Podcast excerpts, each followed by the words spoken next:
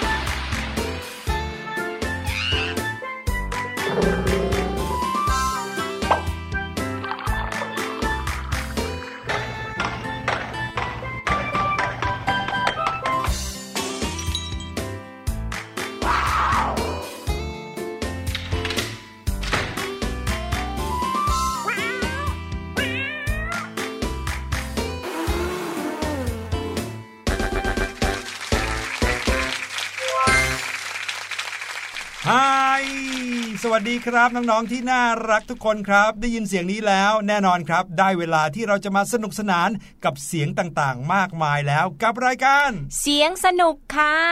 เสียงสนุกนะคะเราพบกันทุกวันจันทร์ถึงศุกร์ตั้งแต่เวลา 16 นาฬิกาถึง 17 นาฬิกาที่นี่ที่เดิมค่ะไทย PBS ดิจิตอลเรดิโอค่ะ ครับผม 16 นาฬิกามาถึงแล้ว พี่หลุย พี่ดีม พี่ดีม พี่หลุยมาเจอน้องๆ นะครับ แล้วก็พร้อมกับเสียงต่างๆ มากมาย วันนี้วันที่ 16 เมษายนนะคะ เชื่อว่าคุณพ่อคุณแม่หรือว่าพี่ป้านาอาของน้องๆ หลายคนเนี่ยออกไปทำงานกันตามปกติแล้วใช่แล้ววันนี้เด็กๆ เนี่ยได้ช่วยงานที่บ้านบ้างหรือเปล่าเอ่ยอืมใช่แล้วครับ ในช่วงปิดเทอมแบบนี้ช่วงเวลาที่เด็กๆ อยู่บ้านกันเนี่ยนะครับ ก็จะต้องทำตัวให้น่ารักนะครับ ให้ผู้ใหญ่คุณพ่อคุณแม่ของเราเนี่ยรู้สึกชื่นใจ ขณะที่ท่านออกไปทำงานข้างนอกบ้านนะ กลับมาโอ้โห เห็นบ้านของเราสวยสะอาดงดงาม โดยมีพวกเราเนี่ยช่วยท่านดูแลบ้านให้เนี่ยนะโอ้ยรับรอง คุณพ่อคุณแม่ชื่นใจแน่นอนครับอืมปลื้มไม่หยุดนะเผลอๆอาจจะมีรางวัลให้ด้วยแหมแต่ว่าเด็กดีจะต้องทำอะไรโดยไม่หวังผลตอบแทนนะอืมใช่แล้วล่ะค่ะอุ้ยเมื่อวานนี้พี่หลุยพูดถึงเรื่องการปลูกดอกไม้ ปลูกต้นไม้ ไม่รู้ว่ามีน้องๆคนไหนเนี่ย ไปซื้อเมล็ดพันธุ์แอบปลูกดอกไม้ไว้บ้างหรือเปล่านะคะอืมพี่หลุยเนี่ยนะครับชอบมากๆเลยนะ เวลาที่ปลูกต้นไม้ คือตอนปลูกเนี่ยไม่ค่อยชอบเท่าไหร่หรอก แต่ว่าตอนที่เห็นเขางอกขึ้นมา เห็นเขามีใบมีหน่อแตกขึ้นมา แล้วก็มีดอกไม้ออกมาสวยๆเนี่ยอืมชอบชอบเลย ที่ไม่ชอบตอน ที่ปลูกเนี่ยก็เพราะว่าจะต้องขุดดินด้วย โอ้โหอืมหนักมากนะคะ เด็กๆ บางคนเนี่ยอาจจะถือจอบถือเสียมไม่ค่อยไหวนะคะพี่หลุย ใช่แล้วครับเขาก็จะมีเหมือนอุปกรณ์อันเล็ก ๆ หน่อยเนาะสำหรับอ่าน้องๆเนี่ยใช่ค่ะก็เป็นเสียมอันเล็ก ๆ สามารถที่จะขุดดินได้ แต่จริง ๆ แล้วเนี่ยการขุดดินหรือว่าการพรวนดินในช่วงก่อนที่จะปลูกต้นไม้เนี่ยถือเป็นสิ่งสำคัญมากๆเลยนะ อืมเพราะว่าให้อากาศเนี่ยเข้าไปอยู่ในดินได้ แล้วก็ให้แร่ธาตุในดินเนี่ยได้ขึ้นมาอยู่บนผิวหน้าของดิน ให้ดินเนี่ยเขามีแร่ธาตุมากพอที่จะปลูกต้นไม้ของเราได้ โอ้โห ถ้าพูดถึงเรื่องการขุดดินพรวนดินพี่ดิมนึกถึงไส้เดือนค่ะพี่หลุยอืมเพราะว่าไส้เดือนก็ถือว่าเป็นสัตว์ที่มีความจำเป็นต่อระบบนิเวศ แล้วก็การปลูกต้นไม้มากๆเลยนะคะน้องใช่ๆไส้เดือนเนี่ยเวลาเขาอยู่ใต้ดินเขาก็ จะเลื้อยไปเลื้อยมา แล้วก็ทำให้ดินเนี่ยมีช่องว่างอย่างที่พี่หลุยว่าเอาไว้เลยล่ะค่ะครับเหมือนกับเป็นการพรวนดินไปในตัวนะเป็นการพรวนดินตามธรรมชาติ พี่หลุยเนี่ยนะครับเคยเห็นในสารคดีครับพี่ดีมค่ะว่าในฟาร์มของเกษตรกรหรือว่าฟาร์มของคนปลูกพืชปลูกผักในต่างประเทศเนี่ยนะครับเขาเลี้ยงไส้เดือนเอาไว้เลยนะครับอ๋ออมเลี้ยงไส้เดือนไว้เป็นจำนวนมากเลย เพื่อที่จะได้ให้ไส้เดือนนั้น พรวนดินให้เขาตามธรรมชาตินะอืมแล้วก็จะเป็นการทำให้ดินนั้นมีแร่ธาตุโดยไม่ต้องใช้สารเคมีเลยละครับอ๋อไม่ได้เลี้ยงเอาไว้กินใช่ไหมคะไส้เดือนยไม่มีทางเด็ดขาดเลย ต่อให้ใครกินพี่หลุยส์ก็กินไม่ไหวละครับ แต่ว่าไส้เดือนนั้นนะครับก็ถือเป็นสัตว์ชนิดหนึ่งที่มีความพิเศษมากๆเลย เคยได้ยินไหมครับว่าเจ้าไส้เดือนนะครับมีทั้งตัวผู้แล้วก็ตัวเมียในตัวเดียวกันเลยไอการที่เขามีอยู่ 2 เพศในตัวเดียวกันเนี่ยก็ทำให้การแพร่ขยายพันธุ์ของเขานั้นง่ายขึ้นครับโอ้โห เล่าเรื่องไส้เดือนแบบนี้นะ ไม่ใช่น้องๆ ไปเก็บไส้เดือนมาแอบเลี้ยงเอาไว้ใต้ดิน อย่างนี้ไม่ดีนะคะ เออ แต่จะบอกว่าหลายๆพื้นที่นะครับ ในประเทศไทยกันเนี่ยเขาก็มีการเลี้ยงไส้เดือนเพื่อขายด้วยนะฮะเออ ขายเสร็จแล้วเนี่ยก็เอาไปให้ให้คนที่ซื้อเนี่ยเขาเอาไปเป็นเหมือนกับ ใช้ในการพรวนดินแบบนี้นะครับ หรือบางคนเขาก็หาไส้เดือนมาแล้วเอาไปเป็นเหยื่อตกปลาก็มีอ๋ออันนี้เนี่ยหลายคนชอบเลยนะคะ เอาไส้เดือนไปตกปลาเนี่ยมันได้ผลมากกว่าเหยื่อปลอมอีกนะคะพี่หลุยเฮ้ยจริงอะครับพี่หลุยเนี่ยไม่เคยตกปลาเลยแต่ว่ากลัวๆยังไงก็ไม่รู้ว่าสิดูเหมือนกับว่าจะไปทำให้ไส้เดือนตาย ไม่เท่าไหร่นะเอาไปตกปลาทำให้ปลาตายอีกอะอุ้ยสงสารจะแย่ เดี๋ยวเดี๋ยวเดี๋ยวเราคุยกันเรื่องของการช่วยพ่อแม่ทำงานบ้านเนี่ยวกมาเรื่องไส้เดือนได้ยังไงคะเนี่ยเอาละครับ ว่ากันแล้วเนี่ยนะครับวันนี้รายการเสียงสนุกก็ต้องมาพร้อมกับเสียงใช่ไหมครับค่ะเสียงเยอะแยะเลยที่จะให้น้องๆฟังในวันนี้ ขอเริ่มต้นกันด้วยเสียงนี้ ถ้าน้องๆได้ยินแล้วเนี่ยนะครับพี่หลุยเชื่อว่าน้องๆต้องรู้แน่นอนว่าเป็นเสียงของอะไร ใบให้นิดนึงว่าเราได้พูดถึงเรื่องราวของเสียงนั้นเนี่ยมาแล้วเมื่อจอนต้นรายการเมื่อกี้นี้ครับ อุ๊ย หรือว่าจะเป็นเสียงไส้เดือนคะพี่หลุยเฮ้ยเสียงไส้เดือนเป็นยังไงครับพี่ดิมเดี๋ยวรอฟังกันดีกว่าว่า เสียงที่พี่หลุยจะเอามาให้ฟังเนี่ยเป็นเสียงของอะไรไปฟังกันเลยค่ะ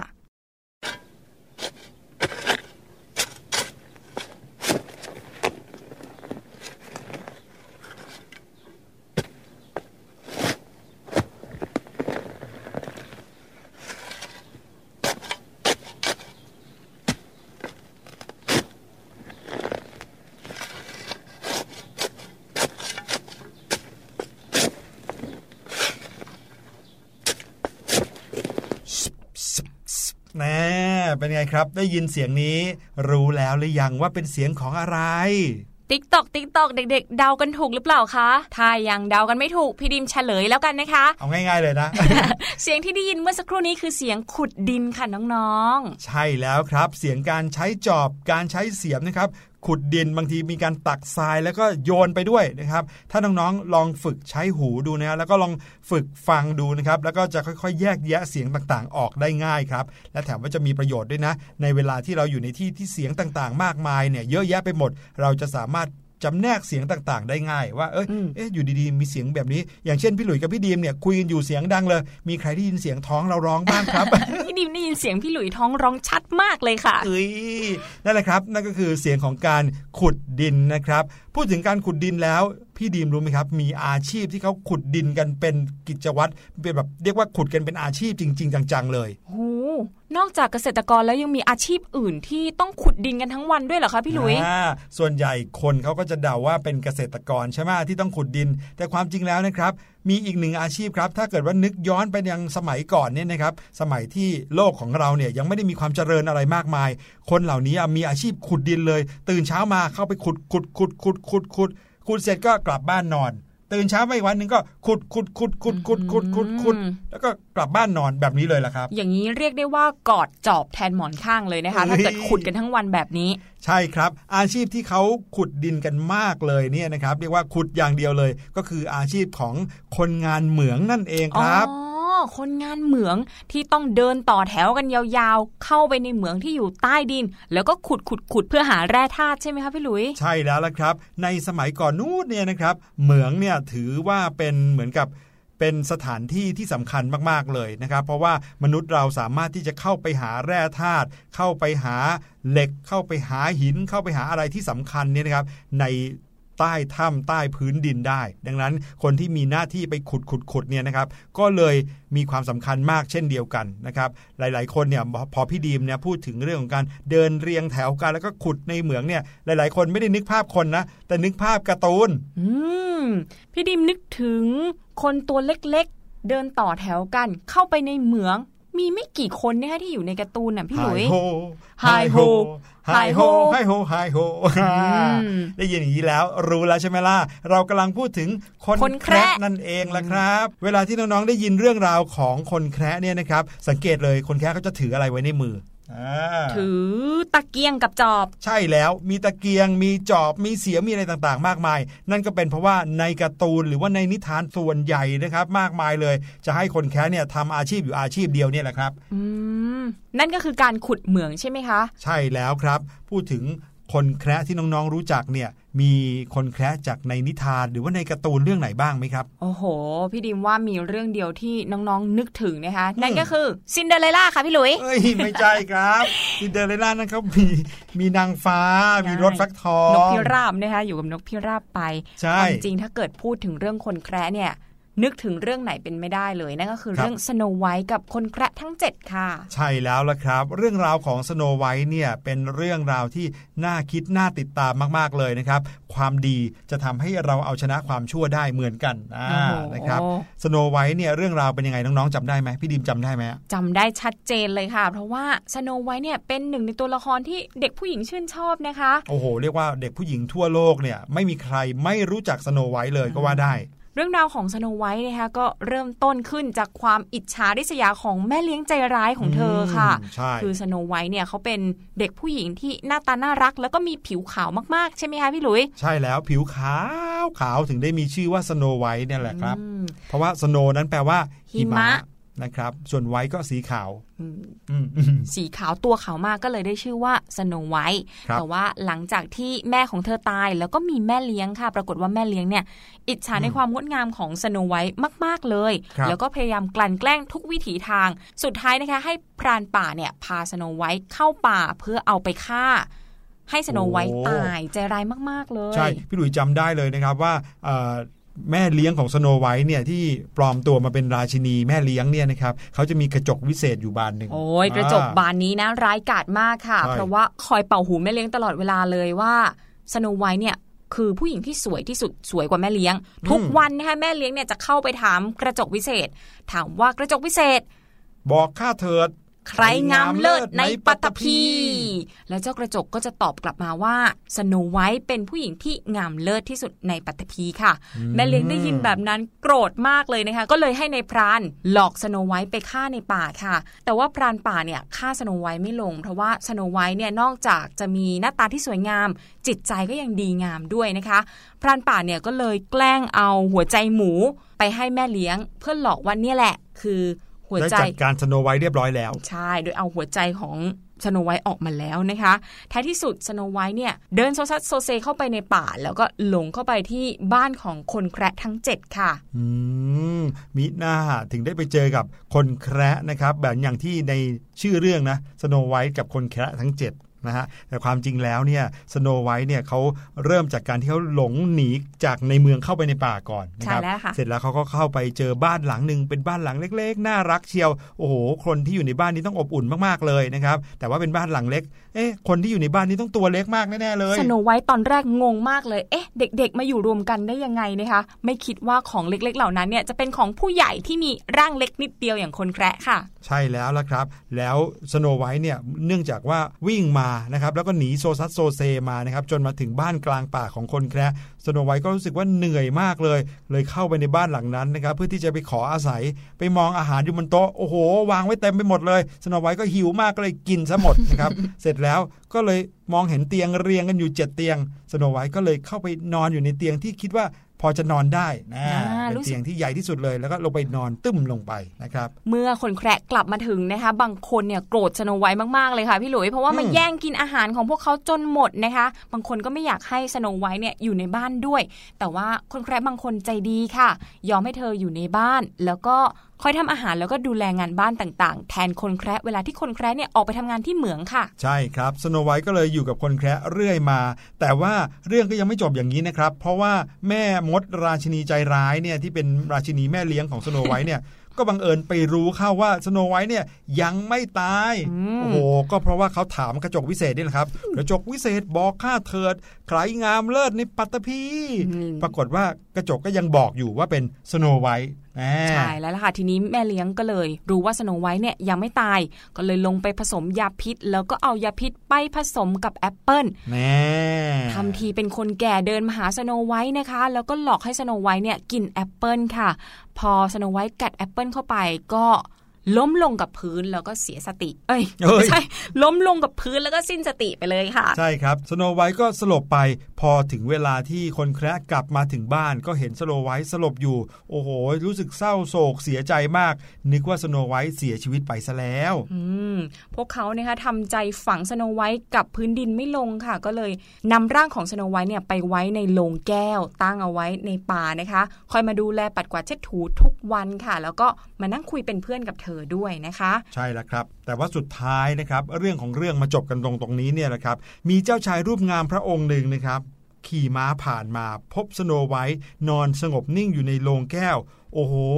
รู้สึกว่าทำไมเจ้าหญิงพระองค์นี้ช่างสวยงามเหลือเกิน สุดท้ายก็เลยจุมพิตสโนไวท์นะครับ และปรากฏว่าเมื่อจุมพิตปุ๊บคำสาปที่อยู่ในแอปเปิลที่กัดเข้าไปก็คลายออกนะครับคำสาปสูญสลายไปสโนไวท์ก็ฟื้นขึ้นมา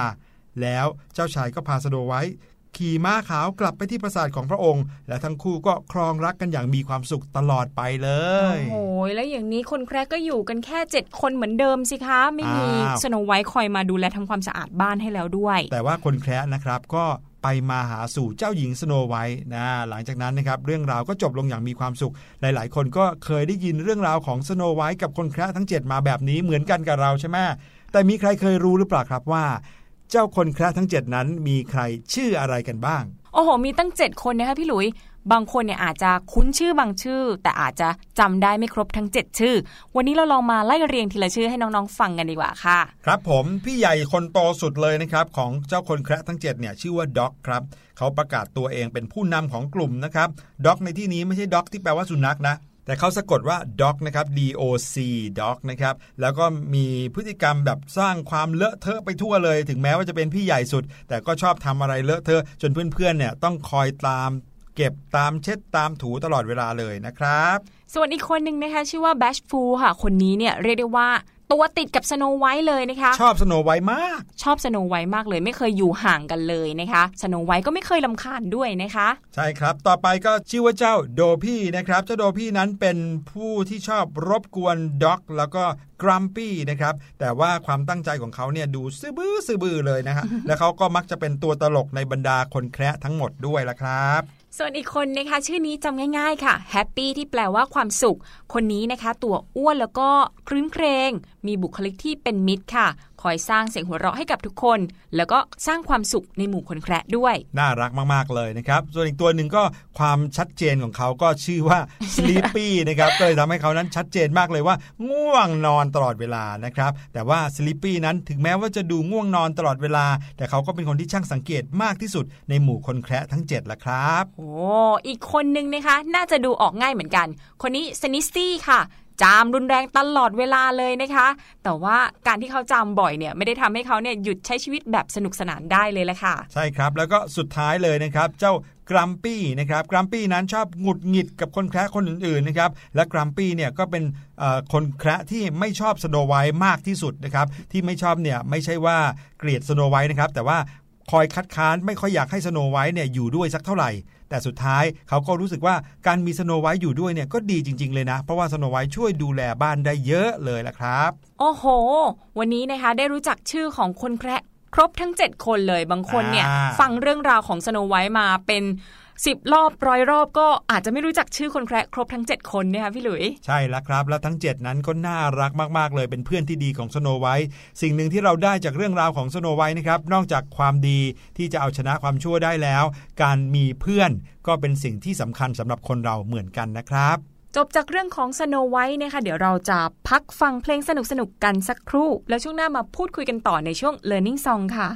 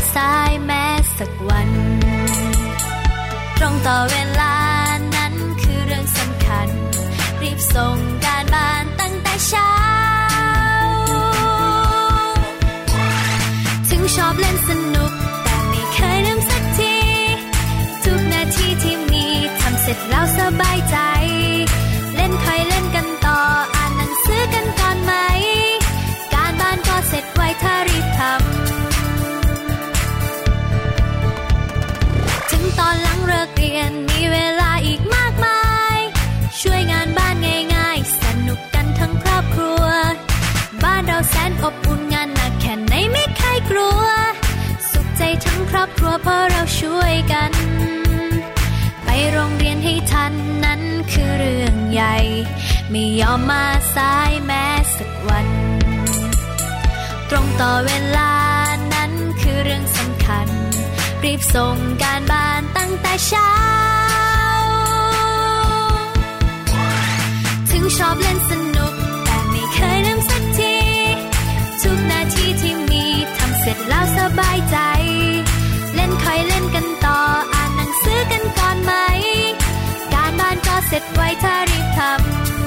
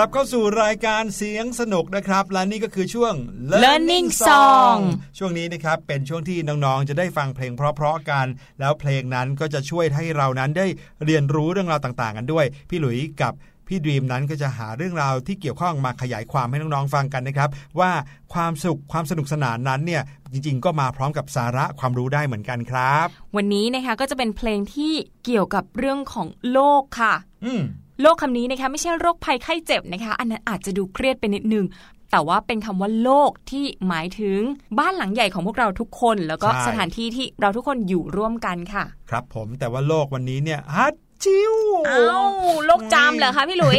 เป็นโรคที่เป็นโรคครับอ๋อหมายความว่าโลกของเราวันนี้ไม่สบายซะแล้วละครับ แต่ไม่สบายเพราะว่าอะไรเราต้องไปติดตามฟังเพลงนี้ เพลงที่ชื่อว่า โลกไม่สบายค่ะ ไปฟังกันครับ ช่วง Learning Song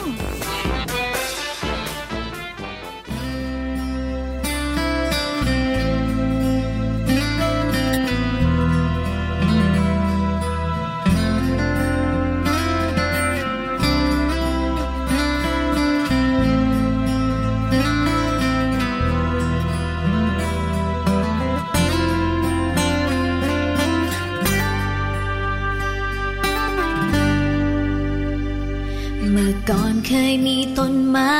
สูงใหญ่ อดีตเคยมีลำธารสะอาดใส สดชื่นในทุกครั้ง ที่เราหายใจ แต่แล้วทำไม ไม่เหมือนเดิมลำคลองทำไมถึงกลายเป็นสีดำขยะก็ลอยเต็มน้ำ มองเห็นแค่เพียงฝุ่นควัน รถนับวันก็ยิ่งเพิ่ม ตึกสูงเข้ามามากมายทดแทนผู้ใหญ่สร้างห้างจนเกลื่อน แต่เด็กอยากมีต้นไม้ ทำไมถึงชอบทำลาย ไม่ห่วงแทน หากมีต้นไม้ที่ใด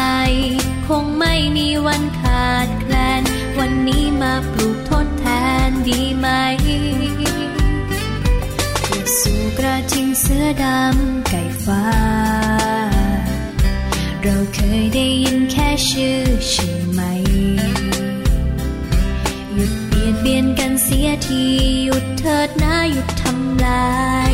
โลกไม่สบาย อย่าให้ต้องสา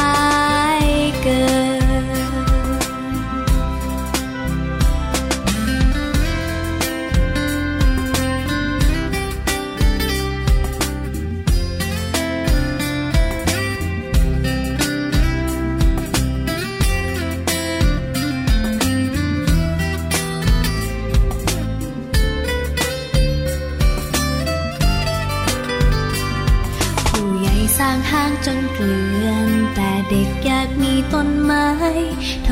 ถึงชอบทำลาย ไม่ห่วงแหนหากมีต้นไม้ที่ใด คงไม่มีวันขาดแคลน วันนี้มาปลูกทดแทนดีไหม กระสูกระทิงเสือดำไก่ฟ้า เราเคยได้ยินแค่ชื่อใช่ไหม หยุดเบียดเบียนกันเสียที หยุดเถิดนะหยุดทำลาย โลกไม่สบาย อย่าให้ต้องสายเกิน โลกไม่สบาย อย่าให้ต้องสายเกิน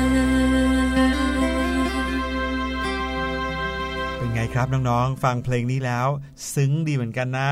จริงๆแล้วเนี่ยโลกของเราเนี่ยก็เหมือนกันกับเพื่อนของเรา ถ้าเราไม่ดูแลให้ดี เขาก็อาจจะซึมเศร้าเหงาไปได้เหมือนกันนะครับ แต่ว่าโลกเนี่ยอาจจะไม่เหมือนเพื่อนอย่างหนึ่งค่ะพี่หลุย เพราะเวลาที่เพื่อนงอนเนี่ยเพื่อนอาจจะหนีเราไปอยู่ที่ไหนก็ได้ หรือว่าอาจจะไม่มาคุยกับเรา แต่ว่าเวลาที่โลกงอนหรือว่าโลกป่วยเนี่ย เขาหนีไปไหนไม่ได้นะคะใช่เรายังคงต้องอยู่ด้วยกันตลอดไปนะคะน้องใช่แล้วละครับ เพลงนี้เนี่ยเล่าให้น้องๆฟังถึงเรื่องราวของสิ่งแวดล้อมของเรานะครับ ที่ที่เราเนี่ยอาจจะใช้ชีวิตอยู่ด้วย บางทีอยู่ใกล้ตัว บางทีอยู่ไกลตัว บางครั้งน้องๆ นึกถึงในป่าเนี่ยอาจจะรู้สึกว่าโห ป่าอยู่ไกลเราจังเลย เราไม่ค่อยได้เข้าไปใช้ชีวิตในป่าๆค่ะใครจะใช้ชีวิตเป็นยังไง อาจจะไม่ค่อยเกี่ยวกับเราเท่าไหร่นะครับ แต่ว่าความจริงแล้ว ป่านั้นก็เกี่ยวข้องเกี่ยวพันกับเราเหมือนกันนะครับ ถ้าเกิดว่าป่าไม่สมบูรณ์ หรือว่าป่าไม่สบายขึ้นมา ก็อาจจะมีผลกระทบต่อการใช้ชีวิตของมนุษย์ได้เหมือนกันครับ พูดกันซะขนาดนี้นะคะวันนี้เราพาน้องๆไปรู้จักกับเรื่องของสิ่งแวดล้อมกันดีกว่าค่ะ ครับ คำว่าสิ่งแวดล้อมนะคะ แปลตรงตัวง่าย ๆ เลย สิ่งแวดล้อมก็คือสิ่งที่อยู่ล้อมรอบตัวเราค่ะครับก็มีทั้งที่มีชีวิตแล้วก็ไม่มีชีวิตนะคะ มีทั้งเรื่องที่เป็นรูปธรรม และนามธรรมค่ะ พูดง่ายๆ ก็คือมีทั้งที่เราจับต้องได้แล้วก็จับต้องไม่ได้นะคะ มีทั้งที่เกิดขึ้นเองตามธรรมชาติแล้วก็ที่มนุษย์สร้างขึ้นค่ะ ใช่ครับ อย่างตอนนี้น้องๆนั่งอยู่ในรถสมมตินะว่าน้องๆอยู่ในรถนะครับ น้องๆมองไปข้างหน้าเนี่ย วิทยุที่อยู่ข้างหน้าเราก็เป็น สิ่งแวดล้อมของเรานะครับ หรืออากาศที่อยู่ข้างนอกรถ ก็เป็นสิ่งแวดล้อมของเราเหมือนกันหรือรวมไปถึงรถคันอื่นๆ ก็เป็นสิ่งแวดล้อมของเราเหมือนกันครับ หรือแม้แต่คุณพ่อคุณแม่ พี่ชาย น้องชาย น้องสาว เพื่อนๆของเรา ก็ถือว่าเป็นสิ่งแวดล้อมด้วยนะคะ ใช่แล้วละครับ ทุกอย่างล้วนแล้วแต่เกี่ยวโยงถึงกันหมดเลยนะครับ แล้วก็เกื้อกูลซึ่งกันและกัน ถ้าเกิดว่าเรามีสิ่งแวดล้อมที่ดี เราก็จะมีความสุขใช่ไหมล่ะครับ ใช่แล้วล่ะค่ะ ทีนี้เรามาดูกันค่ะว่าสิ่งแวดล้อมเนี่ยแบ่งเป็นประเภทใหญ่ ๆ ได้ยังไงบ้าง สิ่งแวดล้อมนะคะก็แบ่งออกเป็น 2 ประเภทค่ะ อย่างแรกก็คือสิ่งแวดล้อมทางธรรมชาติ ชื่อก็บอกนะคะ สิ่งแวดล้อมทางธรรมชาติก็ต้องเกิดขึ้นเองตามธรรมชาติใช่อย่างเช่น ป่าไม้ สัตว์ป่าอากาศ ดิน น้ำมนุษย์ สิ่งเหล่านี้นะคะก็ต้องอาศัยสิ่งแวดล้อมอื่นๆมาประกอบด้วย แล้วก็แบ่งออกเป็น 2 ประเภทย่อยๆ ก็คือ สิ่งที่มีชีวิตกับสิ่งที่ไม่มีชีวิตค่ะอืม ส่วนสิ่งแวดล้อมประเภทที่2นะคะก็คือสิ่งแวดล้อมที่มนุษย์สร้างขึ้น อันนี้เนี่ยเป็นสิ่งที่ได้จากทรัพยากรดั้งเดิม แล้วมนุษย์เนี่ยก็มาดัดแปลงปรับปรุงพัฒนาใช่อย่างเช่น ถนน บ้านเมืองนะคะ รวมถึงวัฒนธรรมประเพณีการเมืองศาสนากฎหมาย พวกนี้ก็เรียกว่าสิ่งแวดล้อมเหมือนกันค่ะ ใช่แล้วครับเป็นสิ่งแวดล้อมที่มนุษย์ของเราสร้างขึ้นโอ้โหวันนี้เข้ามาสู่วิชาสังคมศึกษาเลยนะเนี่ยอืมแต่ว่า แต่ว่ายังไม่หมดแค่วิชาสังคมศึกษานะคะ มีวิชาภาษาอังกฤษแถมมาด้วยค่ะนี่ใช่แล้วละครับ น้องๆครับเคยได้ยินไหมครับคำภาษาอังกฤษที่แปลว่าโลกนั้นมีคำว่าอะไรบ้างอ่าอาจจะมีคำว่า world นะครับอ่าเวิร์กก่อนเลย world เนี่ยอาจจะหมายถึงอะไรก็ตามแต่ที่รวมกันประกอบกันใช่ไหมเป็นโลก แล้วบางที world เนี่ยไม่ได้หมายถึงโลกที่เป็นโลกจริง ๆ แต่อาจจะหมายถึงสถานที่บางที่นะครับเราก็เรียกมันว่า world ได้เหมือนกันนะครับแต่คำคำหนึ่งที่แปลว่าโลกเลยแปลว่าลูกโลก ดาวเคราะห์ดวงนี้เลยเนี่ยนะครับก็คือคำว่า earth นะครับ e a r t h earth คำนี้แปลว่าโลกนะซึ่งซึ่งหมายถึงโลกก้อนกลมๆเนี่ยแหละครับค่ะน้องๆรู้ไหมคะว่าคำว่า earth e a r t h เนี่ยยังแบ่งแยกย่อยได้ตามตัวอักษรแต่ละตัวด้วยนะคะอืม ซึ่งอีตัวแรกนะคะก็มาจากคำว่า environment ซึ่งแปลว่าสิ่งแวดล้อมค่ะ ส่วน A ตัวที่2เนี่ยมาจากคำว่า animals ซึ่งแปลว่า สัตว์ป่านะคะ ตัว R ค่ะมาจาก rivers ก็แปลว่าแหล่งน้ำ T มาจาก trees ต้นไม้ และตัวสุดท้าย H มาจากคำว่า humans ซึ่งก็แปลว่ามนุษย์นั่นเองค่ะ อืม เห็นไหมครับว่า E A R T H นะครับ หรือว่า environment animals rivers tree แล้วก็ humans นะครับทั้ง 5 อย่างนี้ต้องอยู่รวมกันนะ ถึงจะเป็น earth หรือว่าเป็นโลกใบนี้ได้ โอ้โห แยกเดี่ยวๆเนี่ยอยู่ไม่ได้ทั้งนั้นเลยนะคะใช่ครับอย่างมนุษย์เนี่ยถ้าขาดต้นไม้เนี่ยแย่เลยไม่รู้จะกินอะไร แน่นอนเอาละครับ พูดถึงสิ่งแวดล้อมนะครับที่โลกใบนี้อยู่รวมกันหลายอย่างเลย ไม่ว่าจะเป็นสัตว์เป็นต้นไม้เป็นคน หรือว่าเป็นสิ่งมีชีวิตไม่มีชีวิตต่างๆ ทีเนี้ยเราจะมีวิธีง่าย ๆ ในการที่จะดูแลสิ่งแวดล้อมรอบตัวของเราได้ยังไงบ้างอ่ามาฟังกันดีกว่า ซึ่งวิธีการดูแลสิ่งแวดล้อมนะคะ ไม่ยากเลยค่ะ เริ่มต้นจากวิธีคิดของเรานะคะ นั่นก็คือก่อนที่จะใช้วัสดุต่างๆ เนี่ยให้เราคิดล่วงหน้าเลยว่า สุดท้ายแล้วเนี่ยเราจะนำวัสดุเหล่านั้นเนี่ยไปทิ้งที่ไหน หรือว่าเราจะสามารถนำกลับมาใช้ประโยชน์ได้อีกครั้งหรือไม่ค่ะ ใช่ครับ วันนี้ก็มี 10 วิธีง่ายๆ สั้นๆ ให้น้องๆ ได้ฟังกันนะครับ แล้วก็คุณพ่อคุณแม่ฟังด้วย จะได้เอามาลองฝึกใช้วิธีเหล่านี้กันในครอบครัวของเราครับ อย่างแรกสุดเลยนะครับ น้องๆ กับคุณพ่อคุณแม่เนี่ยน่าจะมีการใช้กระดาษที่บ้านอยู่แล้วใช่ไหมครับค่ะทีเนี้ยเวลาที่เราใช้กระดาษแบบปริ้นออกมาหรือว่าเขียนแล้วหน้าหนึ่งเนี่ยนะครับแล้วเราก็ใช้จบไปละเสร็จหมดประโยชน์ละโอ้โห บางคนทิ้งเลย แต่ความจริงแล้วเนี่ยถ้าเราพลิกอีกด้านหนึ่งจะเห็นว่ากระดาษยังขาวๆอยู่ใช่ไหมครับค่ะอ่าเพราะฉะนั้นเราใช้กันทั้งสองด้านเลย ก่อนที่เราจะทิ้งกระดาษแผ่นนั้นอืมอืมบางคนนะคะก็เอากระดาษที่ใช้แล้วแค่หน้าเดียวนะคะ มาทำเป็น สมุดทดเลขอ่าอ่าได้เหมือนกันนะครับหรือบางครั้งเนี่ยนะครับเอามาใช้ก็ใช้จดอะไรที่ไม่ค่อยสำคัญ เพราะว่าเป็นกระดาษที่ใช้ไปแล้วข้างหนึ่งอืมส่วนวิธีการที่สองนะคะ หนังสือพิมพ์สารพัดประโยชน์ค่ะ เราเนี่ยอ่านเสร็จแล้วนะคะ ได้ครับความรู้ไปเต็มๆแล้วนะคะ หลังจากนั้นเนี่ยสามารถนำหนังสือพิมพ์เนี่ยมาใช้รองอาหารหรือว่ารองพื้นกันเลอะก็ได้ค่ะใช่บ้านพี่ดิมทำบ่อยมากเลยค่ะพี่หลุย เวลากินส้มตำกันนะคะอื้อหือเราจะนั่งกันเป็นวงใหญ่ๆ แล้วก็ใช้หนังสือพิมพ์เนี่ยปูแล้วค่อยวางอาหารกางเลยก่อนนะคะ ใช่ครับ แล้วหนังสือพิมพ์เนี่ยยังสามารถใช้ในการเช็ดกระจกให้ใสปิ๊งได้อีกด้วยครับอืมเพราะว่าที่ตัวหนังสือพิมพ์เนี่ยจะมีหมึกใช่ไหมคะพี่หลุยครับเจ้าตัวหมึกเนี่ยแหละที่ช่วยให้กระจกที่บ้านเราเนี่ยสะอาดมากๆเลยละค่ะ ใช่ครับ หรืออย่างบ้านไหนเนี่ยมีขวดน้ำพลาสติกใช่ไหมครับ เราก็นำขวดน้ำเหล่านั้นมารีไซเคิลนะครับ การรีไซเคิลเนี่ยไม่ได้แปลว่าเอามาใช้ซ้ำนะ แต่เอาไปดัดแปลงใหม่ ให้เอาไปใช้ประโยชน์อื่น ๆ ได้ เช่นบางคนนะครับตัดขวดน้ำพลาสติก แล้วเอาไปทำให้กลายเป็นกระถางต้นไม้ปลูกไม้เล็กไม้น้อยได้ด้วยอ่านะครับ นี่ก็ช่วยรักษาสิ่งแวดล้อมได้อีกทางหนึ่งนะครับ อีกวิธีการหนึ่งค่ะ การนำขยะสดมาแปรรูปเป็นปุ๋ยอืมขยะที่เหลือใช้แต่ละวันนะคะ อย่างเช่นเปลือกส้มเนี่ยน้องๆรู้ไหมคะ ถ้าเกิดว่าเราเอามาผสมกับน้ำตาลทราย เพื่อทำน้ำเอนไซม์เนี่ยสามารถช่วยให้ต้นไม้เนี่ยเจริญงอกงามได้ดีเลยทีเดียวค่ะเห็นไหมกลายเป็นปุ๋ยธรรมชาติได้ด้วยนะครับ หรือถ้าเกิดว่าใครเนี่ย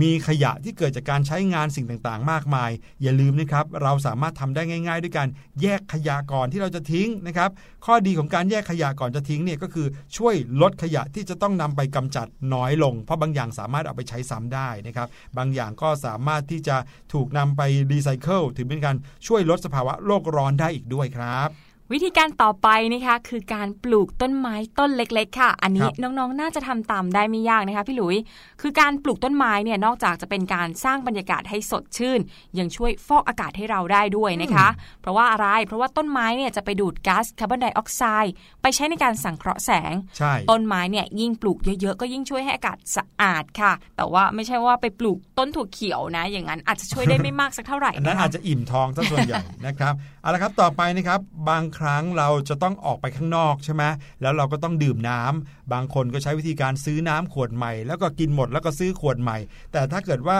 เราสามารถที่จะพกกระติกน้ำให้เป็นนิสัย ใช้แทนแก้วน้ำพลาสติกที่เราใช้ข้างนอกได้โหนี่ยิ่งดีใหญ่เลยเนี่ยอย่างพี่ดีมเนี่ยนะครับตอนนี้ก็พกกระติกน้ำเป็นประจำเลยเอามาใช้ให้เห็นทุกวันเลย ใช่แล้วแหละค่ะ เพราะว่าเวลาที่ซื้อน้ำที่ใช้จากแก้วน้ำพลาสติกนะคะ นอกจากแก้วน้ำพลาสติกที่เป็นขยะแล้วนะคะ พี่หลุยตัวหูหิ้วอะอืมก็ยังเป็นขยะอีกชิ้นหนึ่งด้วย เรียกได้ว่าเวลาที่เราซื้อน้ำแต่ละแก้วเนี่ยสร้างขยะให้กับโลกได้ค่อนข้างเยอะเลยนะคะครับ หรืออีกวิธีหนึ่งนะครับลองเวลาที่เราไป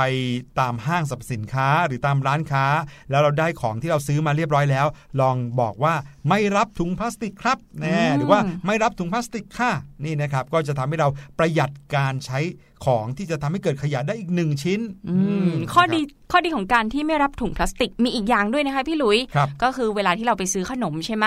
เราไม่รับถุงพลาสติกก็ทำให้เราเนี่ยถือกลับไปได้น้อยอืมเราก็ไม่ต้องซื้อขนมเยอะๆไม่เปลืองเงิน แล้วก็ไม่ทำให้อ้วนด้วยนะคะอ่าเห็นไหมอันนี้เป็นผลผลพลอยได้อีกทางหนึ่งนะครับอีกอันหนึ่งหลาย ๆ คนก็คงจะเคยได้เห็นการรณรงค์กันแล้วก็คือ หลีกเลี่ยงการใช้โฟมนะบางคนนะครับใช้โฟมในการใส่อาหารนะครับนอกจากจะเป็นขยะแล้วเนี่ยบางทีเอ่อ สารเคมีที่มาจากโฟม ก็อาจจะทำให้มันติดเข้าไปในอาหารที่เรากินด้วยนะ เป็นอันตรายไปอีกนะคะ ปิดท้ายกันที่ข้อสุดท้ายค่ะ การเลือกใช้บรรจุภัณฑ์แบบรักโลกอืมบรรจุภัณฑ์พลาสติกเนี่ยถึงแม้จะสวยงามคงทนก็จริงนะคะ แต่ว่า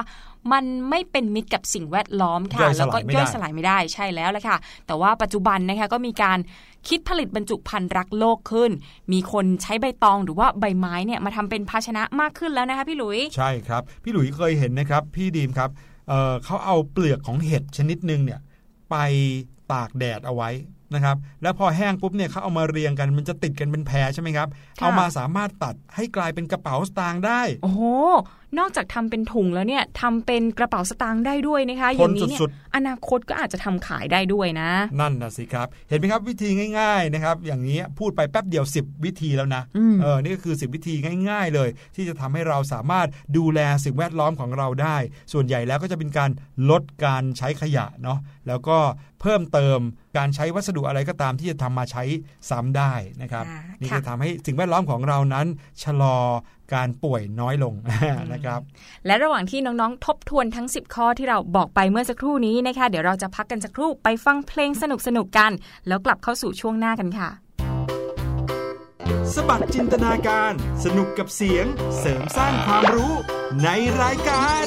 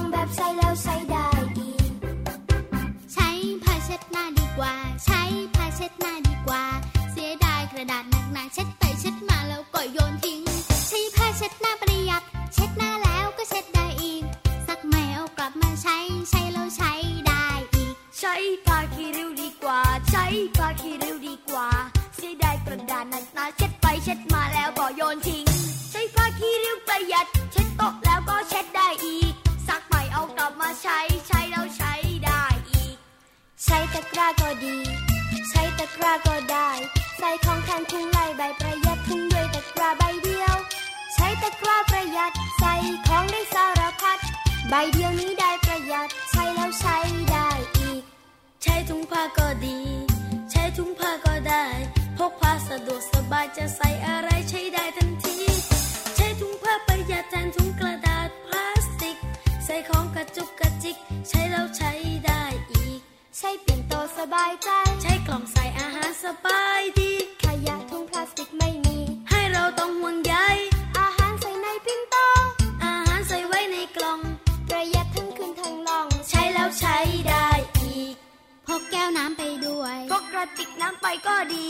ใช้แก้วของเราที่มีใส่น้ำยามที่ไปซื้อ ประหยัดแก้วดื่มแล้วทิ้ง เป็นสิ่งประหยัดกันได้ พกแก้วพกกระติกไว้ใช้แล้วใช้ได้อีก ประหยัดใช้กันดีกว่าประหยัด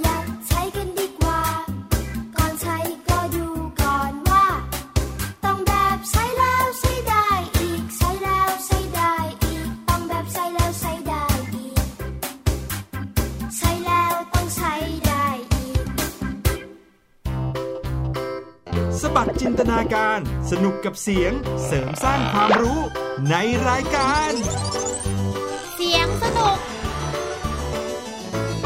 กลับเข้าสู่ช่วงนี้แล้วครับ ของเสียงสนุกแน่นอนจะเป็นช่วงที่เราจะมาฟังเสียงกันอีกครั้งหนึ่งอ่านะครับฟังเสียงกันมาทั้งรายการเลยตั้งแต่ต้นยันหนึ่งชั่วโมงเต็มเนี่ยมีเสียงสนุกสนุกๆให้น้องๆได้ฟังกันครับ แต่ว่าเรายังไม่หนำใจกันนะคะ พี่หลุยช่วงสุดท้ายนี้กลับเข้ามาสู่ช่วงเสียงแสนสนุกค่ะ ครับผมช่วงเสียงแสนสนุกนี้นะครับน้องๆจะได้ฟังเสียงของเครื่องดนตรีนะครับซึ่งเครื่องดนตรีที่พี่หลุยนำมา เปิดให้น้องๆฟังกันในแต่ละวันเนี่ยจะมีความแตกต่างกันไป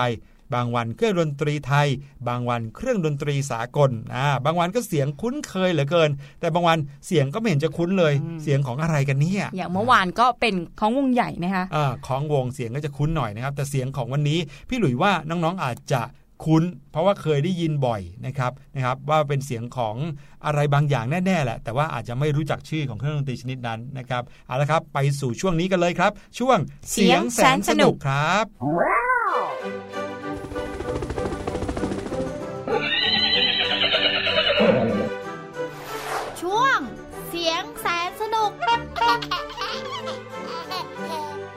พี่ดิมครับ พี่ดิมดูภาพยนตร์บ่อยไหมครับดูบ่อยค่ะพี่ดิมชอบการดูภาพยนตร์มาก ๆ เลยค่ะพี่หลุยเนาะนอกจากที่เราเนี่ยจะใช้เวลาว่างของเรานะ ดูแบบโอ้โห อะไรแปลก ๆ ใหม่ ๆ แล้วนะครับ บางทีก็ได้ข้อคิดจาก ภาพยนตร์ดีๆ หลายเรื่องเนาะนอกจากภาพยนตร์แล้วบางทีการ์ตูนเนี่ยพี่หลุยส์ก็ชอบดูเหมือนกัน อืมแล้วพวกการ์ตูนหรือว่าภาพยนตร์เนี่ยก็มีเสียงแปลกๆให้เราได้ยินบ่อยด้วยนะคะ ใช่ครับแล้วก็เสียงที่เขาใช้ในการประกอบภาพยนตร์เนี่ยนอกจากเสียงที่เขาทำขึ้นมาแปลกๆแล้วนี่ครับยังมีอีกหนึ่งชนิดก็คือเสียงดนตรีค่ะนะครับเสียงของเพลงที่ใช้ประกอบในภาพยนตร์ ประกอบในการ์ตูนเนี่ยนะครับเป็นเสียงที่แบบโอ้โหฟังดูแล้วตื่นเต้นทำให้อารมณ์ของเราเนี่ยเป็นไปตามหนังได้ง่าย ๆ เลโอ้ยโหยิ่งทำให้เราเนี่ยดูหนังสนุกเข้าไปอีกค่ะ ใช่ครับ แล้วเวลาที่เราเห็นฉากหลาย ๆ ฉากนะครับ ที่เป็นฉากของความยิ่งใหญ่อลังการเนี่ยนะครับ เราก็มักจะมีเสียงดนตรีที่แบบโอ้โหฟังดูยิ่งใหญ่ทำให้หัวใจเราบีบเร็วไปด้วยอือ่าม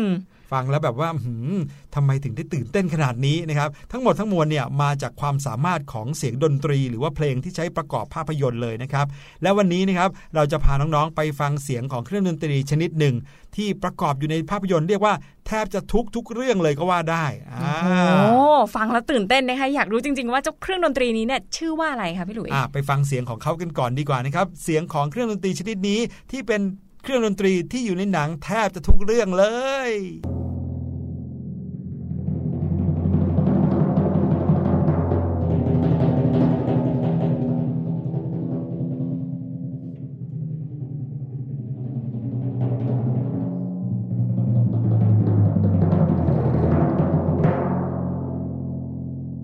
อ่า เป็นไงกันบ้างครับ ได้ยินเสียงนี้แล้ว พี่หลุยว่านะน้องๆ น่าจะเคยได้ยินเสียงแบบเนี้ยแน่นอน โอ้โห พี่ดิมได้ยินบ่อยเลยค่ะพี่หลุยแต่ว่าไม่รู้จริง ๆ ว่ามันเรียกว่าเครื่องดนตรีอะไรค่ะ ใช่แน่นอนครับจะต้องเป็นเสียงของการตีแน่นอนถูกไหมค่ะเพราะเสียงมันตึงตึงตึงตึงเนี่ยไม่น่าจะเป็นเสียงของการเป่านะฮะแต่ว่าเสียงนี้นะครับเป็นเครื่องดนตรีชนิดหนึ่งที่ชื่อว่าทิมพานี ทิมปานีไม่ใช่ทิมปานีไม่ใช่นะครับไม่ใช่ดนตรีไทยนะคะใช่ครับเป็นเครื่องดนตรีสากลชนิดหนึ่งนะครับแล้วเจ้าเครื่องดนตรีทิมพานีเนี่ยนะครับเป็นเครื่องดนตรีที่ค่อนข้างมีเอกลักษณ์ เฉพาะตัวสูงมาก ทั้งเสียงของเขาแล้วก็รูปร่างของเขาด้วยอืมรูปร่างของกลองทิมพานีอ่าพี่ดีมครับน้องๆครับ ลองนึกถึงกลองสักใบสิค่ะพี่ดีมนึกถึงกลองอะไร กลองแตกค่ะอ่าก็จะเป็นลักษณะเหมือนแบนๆใช่ไหมครับใช่ค่ะแล้วก็อ่าไม้ตีไปแต๊กแต๊กแต๊กแต๊กใช่ครับอย่างพี่หลุยนึกถึงกลองใหญ่อ่าอ่านนะครับกลองใหญ่ที่อยู่ในวงดุริยางค์ของโรงเรียนเนี่ยก็จะหน้าตาเหมือนกลองแต๊กนี่แหละแต่ว่าใหญ่กว่ามากเลยค่ะเวลาใช้ก็ต้องสะพายไว้ที่ไหล่ใช่ไหมครับแล้วก็ตีตุ้มตุ้มตุ้มแต๊กแต๊กแต๊กตุ้มตุ้มตุ้มอย่างนี้นะฮะบางคนคิดถึงกลองชุดอ่าอืมกลองชุดนี่โหยกลองเพียบเลยนะครับ มีสองมือสองเท้าใช้การตีตีตีออกมา เป็นเพลงมีแค่ กลองชุดตัวเดียวก็สามารถตีเป็นเพลงได้แล้วโอ้กลองชุดชุดเดียวนะครับ แต่ว่าเจ้ากลองทิมพานีเนี่ยนะครับมีความพิเศษมากกว่านั้นอีกครับ เพราะว่ากลองเนี้ยหนึ่งใบนะครับ มีขนาดใหญ่แทบจะเท่ากับรถเข็นหนึ่งคันเลยล่ะครับ โอ้โห กลองอะไรใหญ่ขนาดนั้น ใหญ่มากเลยครับ แล้วก็หน้าตาของกลองทิมพานีนี่นะครับเขาก็จะมีลักษณะเป็นครึ่งวงกลมใบใหญ่นะครับ เส้นผ่าศูนย์กลางเขาแบบโอ้ประมาณเกือบเมตรนะครับ โอ้โห แล้วเวลาเล่นทีนึงเนี่ยก็ต้องเล่นทีนึงหลาย ๆ ใบด้วยนะครับ เพราะว่า ความพิเศษของกลองทิมพานีเนี่ยนะครับก็คือส่วนใหญ่แล้วกลองหนึ่งใบเสียงมันก็จะแบบมีเสียงเดียวใช่ไหมฮะค่ะแต่แดกแตกเนี่ยก็เป็นเสียงเดียว เสียงตึมตึมตึมเนี่ยก็เสียงเดียว แต่กลองทิมพานีเป็นกลองชนิดเดียวละครับ ที่มีหลาย ๆ เสียงในตัวเดียวโอ้โหอ่าแถมมีหลาย ๆ เสียงในและในแบบที่เป็นเสียงดนตรีด้วย เราสามารถที่จะใช้กลองทิมพานีอย่างเดียวเนี่ย ตีเหมือนตีระนาดได้เลยอุ๊ยอ่าแล้วเครื่องประกอบของกลองทิมปานีเนี่ยมันมีอะไรบ้างทำให้เสียงมันออกมาได้หลากหลายขนาดนี้อะคะพี่หลุย เพราะว่ากลองทิมพานีเนี่ยนะครับจะเป็นกลองที่บรรจุโน้ตดนตรีเข้าไปในกลองได้ด้วยอ่าอืมเวลาที่เราขึงกลองให้ตึงเนี่ยนะครับเสียงมันก็จะเป็นแบบหนึ่งพอขึงให้ตึงอีกเสียงก็จะเปลี่ยนไปอีกนะครับหรือว่าหนังกลองหย่อนหน่อยเสียงก็จะเปลี่ยนไปอีกการที่เสียงกลองเปลี่ยนได้เนี่ยนะครับเขาก็จะเอาไปกำกับกับตัวโน้ตแต่ละตัวเลย นั่นหมายความว่ากลองทิมพานีหนึ่งใบสามารถให้เสียงโน้ตได้หลายเสียงนะครับ พอมีหลายใบก็เท่ากับคูณจำนวนเสียงโน้ตที่จะตีออกมาได้จำนวนมากขึ้นมากขึ้นอีกด้วยนะครับอ๋อพูดง่ายๆกลองทิมพานีนั้นสามารถที่จะปรับระดับเสียงได้อ่ารูปร่างของเขาใหญ่โตมากลักษณะเหมือนกระทะท้องลึกเนี่ยนะครับหรือเป็นลักษณะเหมือนกับหม้อต้มน้ำอย่างนั้นเลยนะครับ แล้วคราวนี้เนี่ยเขาก็จะตั้งอยู่บนฐานที่บนฐานเนี่ยมีล้อด้วย สามารถที่จะเลื่อนไปไหนมาไหนได้ เนื่องจากว่ากลองทิมพานีมีขนาดใหญ่มากครับ จะยกไปไหนคงยกไม่ไหวอ๋อแต่ว่าไม่ได้นั่งตีอยู่กับที่ต้องเดินไปตามวงด้วยใช่ไหมคะเอ้ยไม่ใช่ครับ ตอนที่ตีเนี่ยตีอยู่กับที่ครับอืมแต่ตอนที่เวลาจะเคลื่อนย้ายเนี่ยเวลาจะเคลื่อนย้ายจากไหนไปไหนเนี่ยก็ใช้การเลื่อนเอาได้ เพราะว่าเขามีล้อนะครับอ๋อแล้วเขาก็จะมีหนังเนี่ยมาขึงที่กลองนะครับ เพื่อให้เสียงนั้นสามารถเกิดขึ้นได้ และนอกจากนั้นเนี่ยสามารถที่จะเหยียบบนฐานขาตั้งนะครับ เหยียบเพื่อที่จะเปลี่ยนเสียงกลองให้สูงขึ้นหรือต่ำลงก็ได้ด้วยนะนะครับหัวของไม้ตีกลองทิมนีเนี่ยจะหุ้มด้วยสักหลาดนะครับหรือว่าต้องการความนุ่มนิดนึง เพื่อให้กลองเสียงของกลองทิมนีนั้นนะเป็นเสียงที่ฟังดูไม่แหลมมากนั้น มีความทุ้มดุมดุมดุมดุมนะครับพันด้วยสำลีบ้างมีไม้ก๊อกบ้างนะครับเอาฟองน้ำมาหุ้มบ้างนะครับเพื่อให้เสียงมันนุ่มสักนิดหนึ่งกลองทิมพานีนี้นะครับจะใช้บรรเลงในวงออเคสตราครับ การบรรเลงต้องใช้กลองทิมพานีอย่างน้อย 2 ใบขึ้นไปครับจึงจะเอ่อจึงจะสามารถบรรเลงเป็นเพลงได้ ไม่งั้นเนี่ยมันจะไม่ได้เสียงอย่างที่พี่หลุยทำเมื่อกี้นี้ที่บอกว่าตึงตึงตึงตึงตึงตึงเนี่ยมันต้องมีอย่างน้อยที่สุดสอง2ใบใบแล้วใช่ไหมครับดังนั้นเนี่ยเวลาที่เราเขียนทิมพานีในภาษาอังกฤษเนี่ยนะครับก็จะต้องเป็นรูปพหูพจน์เสมอครับ เพราะไม่มีทางที่จะเล่นออกมาด้วยกลองเพียงตัวเดียวนะครับ และถ้าน้องๆได้เห็นภาพของวงซิมโฟนีนะครับหรือวงออร์เคสตราขนาดใหญ่ น้องๆก็จะเห็นว่ามีนักดนตรีเนี่ยนั่งเรียงกันเป็น 10บสคนเลยนะครับค่ะแล้วด้านหลังของวงเหล่านั้นก็จะมีคนหนึ่งที่จะต้องยืนเล่นเสมอ ก็คือนักดนตรีทิมพานีคนนี้นี่เองแหละครับอ๋อเป็นอย่างนี้นี่เองอืมนี่เราก็ได้รู้ที่มาของเสียงดนตรี แนวยิ่งใหญ่ แนวแสดงอำนาจเวลาที่อยู่ในหนังแล้วใช่ไหมคะอืมเวลาที่เป็นฉากของความยิ่งใหญ่นะมีพระราชาเดินมา หรือว่ามีกองทัพใหญ่ ๆ เดินมาเนี่ย ร้อยทั้งร้อยเลยต้องมีเสียงของทิมพานีเนี่ยแหละครับ โอ้โห ได้ความรู้ใหม่เยอะมากมายเลยนะคะสำหรับกรองทิมณีเชื่อว่าน้องๆหลายคนเนี่ยอาจจะเพิ่งรู้จักครั้งแรกพร้อมพี่ดีมเนี่ยแหละค่ะพี่หลุยครับผมนั่นก็คือเรื่องราวของเครื่องดนตรีที่นำมาฝากน้องๆ ในช่วงเสียงแสนสนุกกลองทิมพานีนั่นเองครับ เป็นยังไงกันบ้างคะน้องๆ ฟังทั้งเสียงของกรองทิมปานีแล้วก็มีเรื่องราวของการขุดดิน ได้รู้จักชื่อของคนแคระทั้ง 7 ในเรื่องสโนไวท์กับคนแคระทั้ง 7 แล้วนะคะ ยังมีเรื่องของสิ่งแวดล้อมด้วยครับผมได้ประโยชน์ได้สาระความรู้พร้อมกับความสนุกสนานกันแบบนี้ ทุกๆวันเลยนะครับ 16 นาฬิกาถึง 17 นาฬิกากับรายการเสียงสนุก วันนี้นะครับพี่หลุยและก็พี่ดีมก็ต้องลาไปก่อน พรุ่งนี้เสียงสนุกจะมาพร้อมกับเสียงอะไร ความสนุกขนาดไหนติดตามกันให้ดี วันนี้บายบายก่อนแล้ว สวัสดีครับ สวัสดีค่ะ「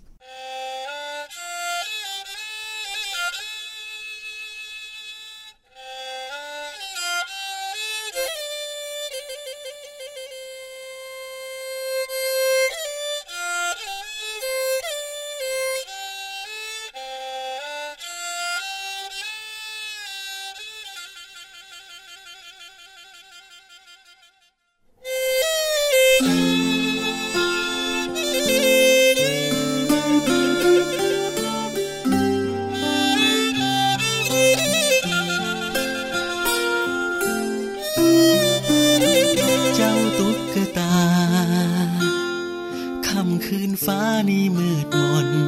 ไรแสงดาวบน มีแต่คนไม่คุ้นเคย แต่ยังดีที่มีเจ้าเป็นเพื่อนไว้ เอื้อนเอ่ยคิดถึงจังเลย บ้านที่จากมา